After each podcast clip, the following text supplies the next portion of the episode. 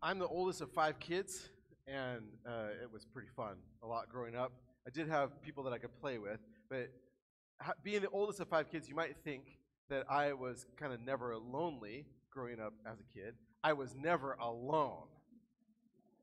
But I think that some of you can attest to the fact that there's kind of a special kind of loneliness when you're in a crowd. Uh, that, that, and I was kind of always in a crowd. Uh, but whether we can be lonely for a lot of different reasons, whether it's because our friends have moved away, or maybe because a loved one has died.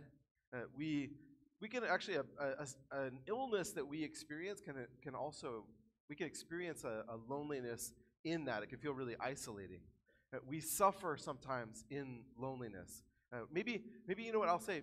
Even struggling financially can make us feel very lonely. We don't we don't we can't necessarily talk with everybody about it. We feel like nobody else can really understand. So we can feel isolated.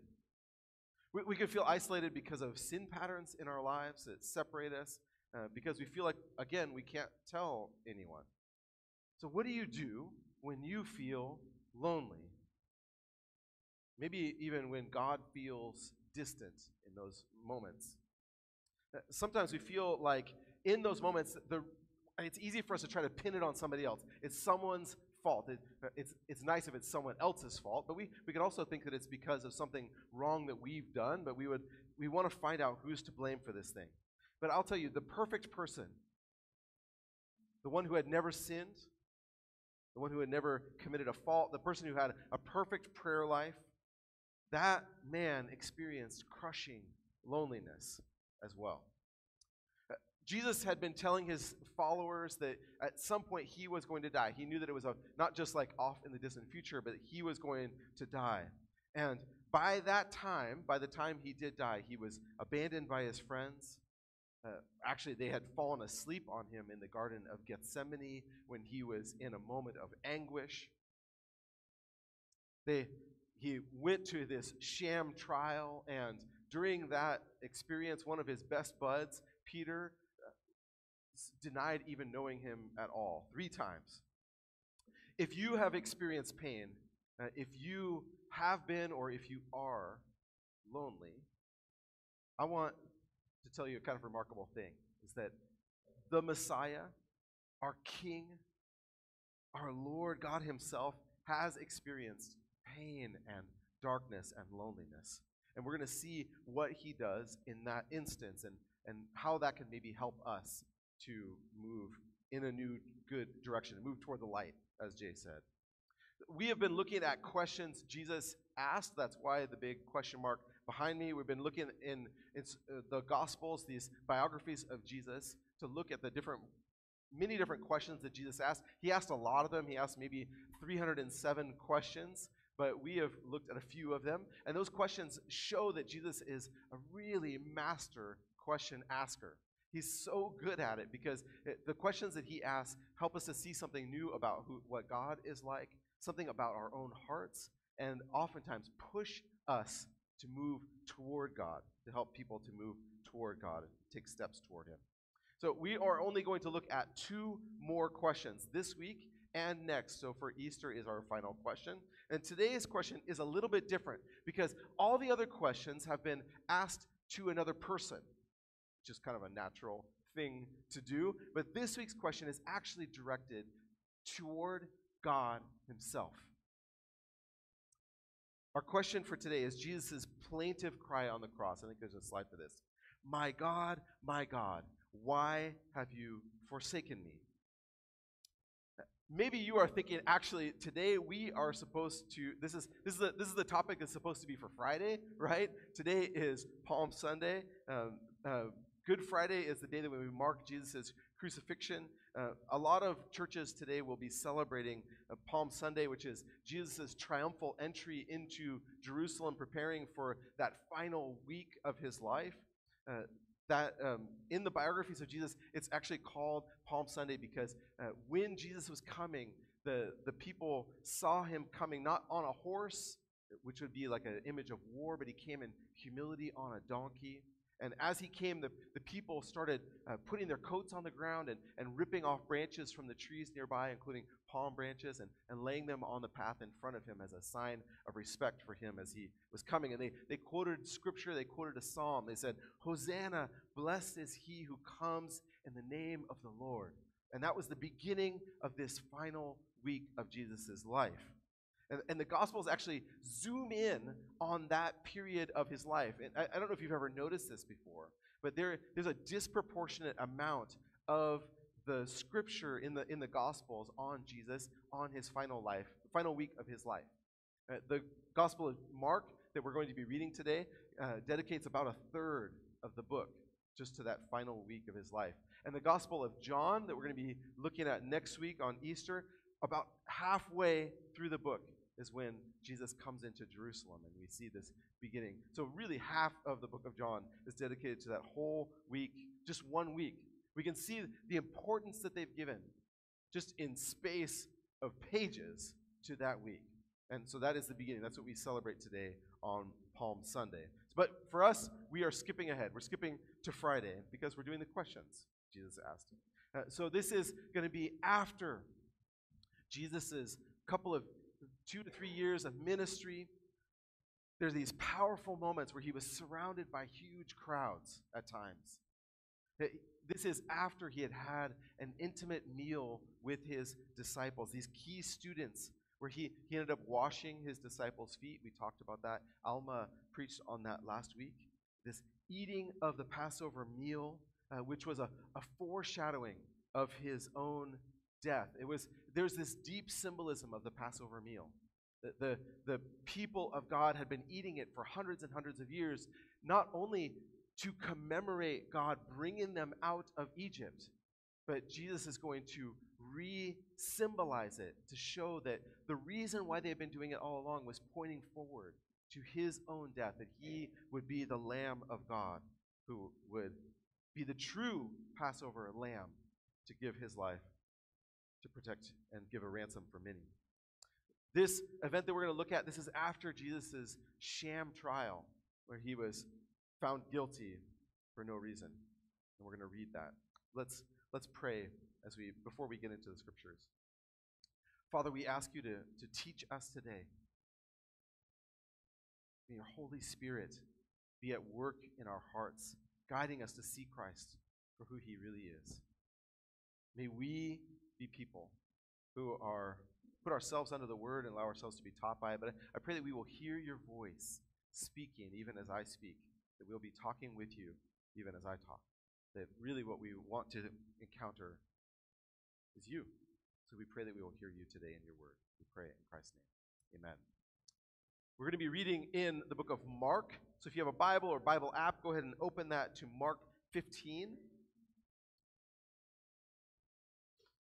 Let you flip. Uh, so just you, so you know, if you are new to this too, you know there is a, a, table of contents in your Bible, and you can. There's no shame in looking it up. So the book of Mark, Matthew, Mark, Luke, and I'm going to begin reading in verse 20, halfway through. One of the way that uh, Bible scholars say that they say 20b, uh, which means there's a period in the middle of that.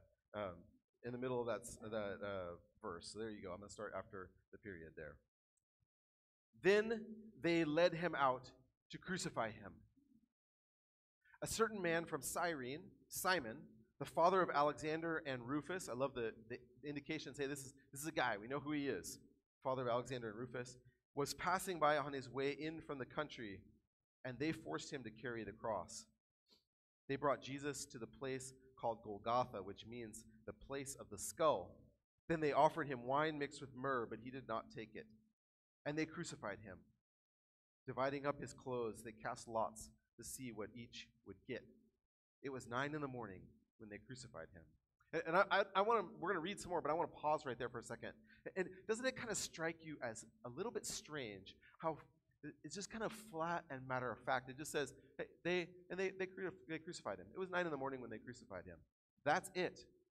That's, that's all that it gives in the details. And, and there are things, I, I think the reason why there's so little given there is because everybody knew what that meant. There's stuff that you and I understand kind of instinctively that we don't have to give a lot of details about. Imagine me saying to you, you know what, the other day, I had to go drop off a friend at LAX at rush hour. That reaction is because you know what that means, right? I don't have to say a lot more than that, right? I just say that that was just a flat statement. If I said that to my, my friend in Paris, they'd say, what, what? What does that mean? I don't understand. Can't you give me some details? There's not a lot of details. And they didn't have to include a lot of details there because they knew what it meant. They had seen people crucified. And you have been on the 405 at rush hour. You know what that's like. We know instinctively, they knew instinctively what it meant because it was a part of the fabric of their lives. And the same thing to you. What you know the 405 is a part of the fabric of your life and you know what it meant. And so the people in Jesus' time knew what that meant. They didn't have to say a lot more. He was crucified at 9 in the morning. Crucifixion was, was horrible. I don't need to go into all the details about it, but even, I'll tell you, the thinkers of the day cringed at the thought of crucifixion. Um, here are the words of the Roman philosopher Cicero Even the mere word cross must remain far, not only from the lips of the citizens of Rome, but also from their thoughts, their eyes, and their ears. Cicero is saying, hey, we shouldn't even think about this. Uh, it doesn't sound like he's a real proponent for it, but he's like, I don't even want to think about this thing.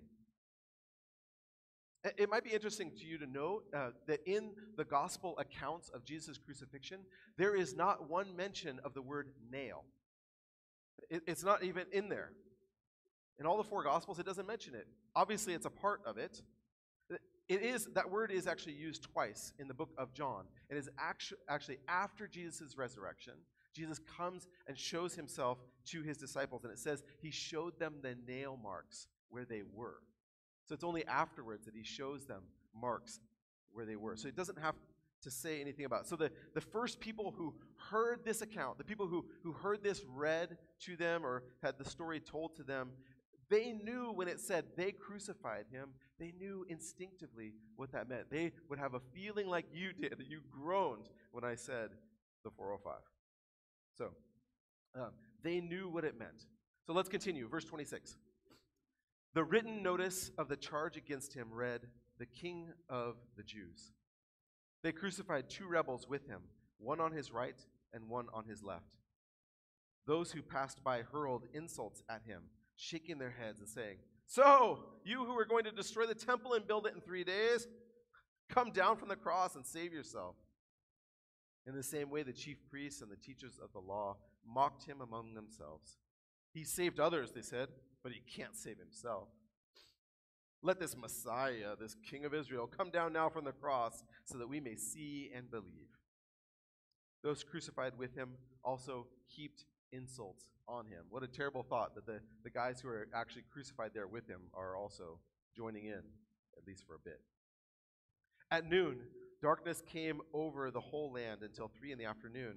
And at three in the afternoon, Jesus cried out in a, lo- a loud voice, Eloi, Eloi, lema sabachthani, which means, My God, my God, why have you forsaken me? When some of those standing near heard this, they said, Listen, he's calling Elijah. Someone ran, filled a sponge with wine vinegar, put it on a staff, and offered it to Jesus to drink. Now leave him alone. Let's see if Elijah comes to take him down, he said. With a loud cry, Jesus breathed his last. This verse the, the youth talked about in, in uh, small group this week. The curtain of the temple was torn in two from top to bottom. And then, and when the centurion who stood there in front of Jesus saw how he died, he said, Surely this man was the Son of God. Some women were watching from a distance. Among them were Mary Magdalene, Mary the mother of James the younger, and of Joseph, and Salome. In Galilee, these women had followed him and cared for his needs. Many other women who had come up with him to Jerusalem were also there. So, these women were there to witness Christ's death, and they're go- also going to be the first ones who will witness Christ's resurrection. But now the crowds are gone. His faithful band of students has dispersed and scattered. And so there's this blessing. He does have a few who are there, but boy, it does feel very different than what it had been a week before. He mostly, I think, would feel abandoned. And in this moment, as he's on the cross, he cries out, My God, my God, why have you forsaken me? Uh, First of all, that cry of Jesus might echo some feelings in your own heart. Maybe you have felt this in the past. Maybe you're feeling that even now. But it also might raise a question for you. I'm just going to be honest. It might raise a question for you. If you say, hey, wait, I thought that Jesus was God in the flesh. So how does this work? How can God abandon God? Uh, I worked for years among Muslim students in France, and uh, one of the most interesting things uh, was having uh, discussions with Muslim students to, to take Muslim and Christian students together, and we would have discussions. And we would often take texts of the Quran with the Bible that, that talked about a similar topic, and we would be able to discuss some of the similarities and some of the differences between them. Uh, the idea being that, that you really can see Christ shining out in those verses. Uh, we wanted to talk about it in a civil way. It was good. But we didn't pretend that they were saying the same thing. We never needed to act like that. They were not saying the same thing there. But we could see the similarity and the points of difference. And it all came back, not just not to points of religious practice, but ultimately to Jesus. And Muslims in my groups, groups they would rightly point out, they would, they would say, it, it's not just in this moment. You know, we can, we can ask that question here, but they would ask the question even about the incarnation, about Jesus becoming a man. That does that mean then that, that God is not in heaven when that happened? It- it- he said they would say things like, "Hey, if, if, if God became a man, who was there to answer our prayers during that time?" Uh, and here is- is where it's probably helpful for us to think and to use some of the Bible's own language for Jesus rather than to uh, just think about him just as God, but to use the uh, one of the terms that's used for Jesus is the Word of God. That Christ is the Word of God made flesh. Uh, a, a word from somebody cannot be separated from them. The words that I say, I may have to apologize for them, but they cannot be separated from who I am. A- And I, I can write my words down and they become a little more permanent. But think about if God is much more than I am, then maybe God's word is also much more than what my word would be, and his word could be made human. So we can we get we can only take a little moment for this. I'm I'm going to stick with this little digression just for a moment, but it is important because I think we don't often talk about the Trinity very often in church, not a lot directly. Talk about it's a very distinguishing belief that we have as Christians. So our belief about the Trinity, we have to say, it begins with the Christ event. It begins with Jesus. It wasn't something that we that we came about with because we said this would be a kind of interesting discussion to have, to have a very much more complicated view of God than what we had previously. It was, it was first Christians after encountering Jesus, the first believers who knew Jesus, the first believers who, who met this man and said, What category do we have for him? It was meeting Christ in these scriptures and, and this faith that brought them to a deeper understanding of what God's character was like. So, throughout the Old Testament, the refrain was very clearly there is one God. And Christians continue that song. There is one God. And there, there's nothing that we believe about the Trinity should ever jeopardize that. You're doing it wrong if you say something more than that. My Muslim friends would say, Oh, so you worship three gods. No, no, not at all. Actually, I think I, I may have told this story before. One person said that one time, and, and I, I took a step back from him, and he said, What are you doing? I said, I don't want to be here when the lightning hits you. He said, what? I'm sorry. No, that is not what Christians believe. Christians don't believe in three gods. Uh, so nothing we can say that will je- uh, should jeopardize that. Uh, but Christ claims his life, his death, his resurrection. Everything pointed to an image that, that Jewish people would have been familiar with from Daniel 7. This image of this divine human that was there, and, and it's, it's the one who is next to the throne of God, who came from the throne of God. It's a very complicated passage, but it, um, I don't know how they would have understood it without the Trinity. But the Trinity is not something that you're naturally going to jump to to explain the universe. I will say that. But, but if we begin with Jesus, if we look at Him, we experience the work of the Holy Spirit in our lives, then, then what we're doing is we're just trying to basically explain what we have experienced from God. We're able to make that leap. So the error that my Muslim friends were committing is, uh, if you want, here's a fancy technical term. They call it's called modalism.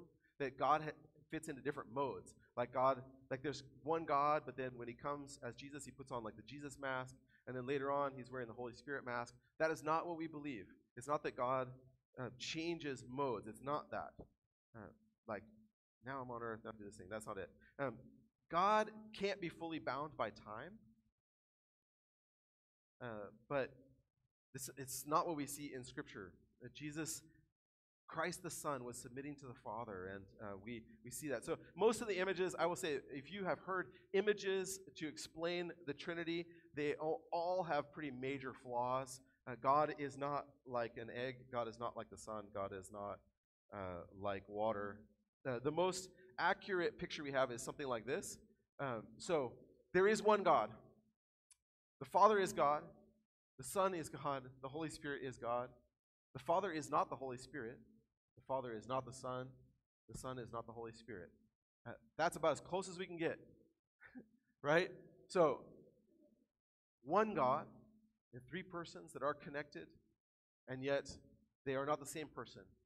And so that's as if you if you would like to explore this some more, to think about the Trinity, all that stuff, um, Doug King is going to be teaching a class starting April 23rd uh, that you can explore a bit more about these kinds of questions. I would encourage you to, to jump into that. I, I want you to sign up. And if this is the kind of stuff that keeps you awake at night, I want, I want to encourage you to do a deeper dive into the history. Maybe, maybe God is thinking that you should be studying theology. Uh, maybe you should be the kind of person who uh, helps us to understand this and can explain it to regular people like us. Uh, but for most of us, I will say this. In Christ, this is the thing that we can say. In Christ, God definitely did suffer. In the incarnation and the crucifixion of Jesus, but he remained divine. And there's some mystery in that as well. All right, back to our passage. Uh, so when the, when the people heard Christ yelling out, Eloi, Eloi, they thought he was calling for Eli, Elijah. What was happening, though, is that Christ was fully living into his humanity, but also into Psalm 22. This cry, My God, my God, why have you forsaken me? is a quote from verse 1 of Psalm 22.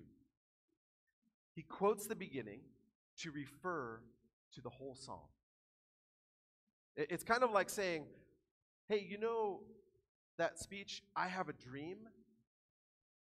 when if we refer to that speech, you know you know that I'm referring to to all of the speech, mountains and molehills and all of that kind of stuff. It's, it, we're referring, it's evoking a powerful speech by Dr. Martin Luther King Jr. Uh, it, so, when in quoting that first verse, what Jesus is doing is he's saying, I want you to think about Psalm 22. Think about the whole thing. And that whole psalm is about this man who is also yet God He's one who's standing in humanity's place, the one who was not sinful, who standing in our place. And what we're going to do is to be able to understand this a little bit better. What I'm, I'm going to, it's a little bit of a weird sermon today. I'm sorry. Um, we're going to be, um, I'm going to read this psalm. It, I guess it's better for us just to have more scripture and a little less Kurt. That's all right. Uh, that's an all right thing. Uh, I'm going to read this, and uh, I'm going to read it in the contemporary English version. It's CEV. It's it's familiar enough to you. It's a very readable version, but it's going to hopefully sound a little bit different to you and maybe hit you in a new way. This is the psalm. My God, my God, why have you deserted me? Why are you so far away? Have you ever felt like that? Won't you listen to my groans and come to my rescue? I cry out day and night, but you don't answer, and I can never rest. Yet you are the holy God, ruling from your throne and praised by Israel. Our ancestors trusted you, and you rescued them. When they cried out for help, you saved them, and you did not let them down when they depended on you. But I am merely a worm, far less than human. I am hated and rejected by people everywhere. Everyone who sees me makes fun, even these guys being crucified next to me, and sneers. They shake their heads. They say, Trust the Lord. If you're his favorite, let him protect you and keep you safe. Isn't that exactly what the people were just saying to him on the cross? You, Lord, brought me safely through birth, and you protected me when I was a baby at my mother's breast. From the day I was born, I have been in your care. From the time of my birth, you have been my God. Don't stay far off when I am in trouble with no one to help me. Enemies are all around like a herd of wild bulls. Powerful bulls from Bashan are everywhere. My enemies are like lions, roaring and attacking with jaws open wide. I have no more strength than a few drops of water. All my bones are out of joint, and my heart is like melted wax. My strength has dried up like a broken clay pot, and my tongue sticks to the roof of my, bow, my mouth. You, God, have left me to die in the dirt. Brutal enemies attack me like a pack of dogs, tearing at my hands and my feet. I can count all my bones, and my enemies just stare and sneer at me. They took my clothes and gambled for them. That's at the end of that passage. Remember that? Don't stay far away, Lord. My strength comes from you, so hurry and help. Rescue me from the enemy's swords and save me from those dogs. Don't let lions eat me. You rescued me from the horns of wild bulls. And now there's, there's going to be a change in the tone of the psalm here. There's still a few verses left. But remember, when, when Jesus was saying his cry, Why have you forsaken me? It's, it's, the, it's the human cry that we all have at some point. But, but it's also it's a, it's a cry of pain, but it's a, it's a cry that is connected, even through this psalm, to a promise of God, this act of God. And the promise speaks to us in our pain and in our loneliness. And, and in that pain and loneliness, loneliness, we can feel like, hey, nobody's piloting the universe. That's what it kind of sounds like up till this point. We feel like we just need to be the ones to take control of our lives. And, and we, we even then we end up figuring out that our lives end up kind of out of control. But the promise is that God is actually doing something. And, and, and I just want to put yourself in the position of, the, of Jesus' first followers. It must have felt super out of control. The guy that we thought was going to be king is now being crucified. It's over. The dream is over. But Jesus is saying that it's not over yet. Even if it looks like everything that they had been hoping for and expecting over these last few years was done for, it's not done. It, it seems like someone else's decisions, either mine or someone else's decisions, have made this thing careen out of control. Maybe, maybe somebody messed up, or maybe, maybe the world's just too powerful and they can thwart God's plans. Because I felt like this was God's plan, but maybe it feels like it's getting ruined. But there's Jesus dying, and he's going to die. But there's this promise for us that even in the darkest of times, even when we feel forgotten, we aren't forgotten. And it's not about me just having enough enough energy to kind of finally seek after God. Like I would be the one to go I can finally get the energy to go pursue God. No, what happened here is that God pursued us. Scripture tells us that even while we were sinners, Christ died for us. And that's what's happening is that God is pursuing us. So when we are in our pain and in our loneliness, when we can't even cling to God's promises anymore, we feel like God's left us in the dust. Even then, God enters in. God's the one who's pursuing us. And that's what it says. Psalm 20 or verse 22. And when your people meet, I will praise you, Lord. All who worship the Lord now praise him. It's kind of a decision, like a there's, there's some movement here. You belong to Jacob's family. That's another name for, the, for Israel. And to the people of Israel. So fear and honor the Lord. The Lord doesn't hate or despise the helpless in all of their troubles. When I cried out, he listened and did not turn away. This is somebody who has experienced something. Maybe, maybe you've experienced God doing that in the past, and that can encourage you a little bit now. When your people meet, you will fill my heart with your praises, Lord. Look, that's not coming from inside. That's not saying, God, I'm going to be the one who's going to decide now, okay, I'm going to, I'm going to force myself to do it. When your people meet, you, God, will fill my heart with your praises, and everyone will see me keep my promises to you. The poor will eat and be full, and all who worship you will be thankful and live in hope. Everyone on this earth will remember you, Lord. People all over the world will turn and worship you. Imagine that's, that's an amazing statement to think about when there's one man dying in Jerusalem. People all over the world will turn and worship you because you are in control. The ruler of all nations, all who are rich and have more than enough will bow down to you, Lord. Even if they think that they don't need you, they will bow down. Even those from the top all the way down to those who are dying and almost in the grave will come and bow down. In the future, everyone will worship and learn about you, our Lord. People not yet born, that's us, will be told, The Lord has saved us. So there is a promise that God is at work, and there's this act of God as well. Because on the cross, Christ cites this first line of Psalm 22, which directs our attention to the whole psalm, including this last verse The Lord has saved us. People not yet born will be told, The Lord has saved us. This, it's this triumphant cry. And we, we, when we hear Psalm 22 begun to be read, we should also hear the last verse echoing in our ears, these triumphant words. And what was happening on the cross is that, that Christ, this perfect man, was winning salvation for us because he died for our sins. And if you are in Christ, you get the benefits of that. That God is the one who pours that into you. You don't have to muscle your way up to God. We, can just say yes.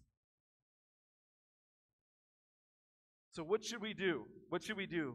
In, in our loneliness, in our anguish, what should we do? Boy, I, I think that we should ask God to fill us, that it can't come from us. So, I, I would like to give you a couple different options today uh, of things uh, you can do. I would love to encourage you this week to talk to God in your isolation. If you even can muster that, ask for Him to pour in that praise into you. Ask for faith that you can actually believe that when you pray that He actually does hear you. Sometimes we feel like maybe God doesn't want to hear us. Don't you hear that in Psalm 22? But God does actually hear us. And I want to encourage you in this Holy Week, maybe you should read something about the life of Jesus. Why don't you grab one of the, the Gospels of Jesus, uh, Mark or Luke, something like that, and read about some about this life of Jesus. If you want to do the last week of Jesus, start maybe two thirds of the way in, and you can read about what is happening to him. Because it's all about him. And he's the one who was God's initiative into our lives. God initiates with us. And it's interesting to think what about all these people that did desert Jesus, that left him alone and felt isolated? How is he going to treat them, you think? We're going to see that next week at Easter when we uh, look at that. And Jesus is going to offer a welcome back, an unexpected welcome back to everybody. Maybe God wants to welcome you back as well. Let's pray. Lord, we thank you for these verses in Mark, the plaintive cry of Jesus on the cross. When, when we all desert him, he was still dying for us. He, he could have come down and did not. So we thank you for your initiative in our lives, God. Whether that is uh, growing up and being able to go to church and having people love us. Maybe, maybe we have just experienced your connection in this world, the people who have spoken your word to us. Lord, we pray that we will be people who, in our loneliness, that we can somehow trust you to fill us, to move toward that light of, of hope that you are calling us to. That hope is in you. We pray in Christ's name. Amen.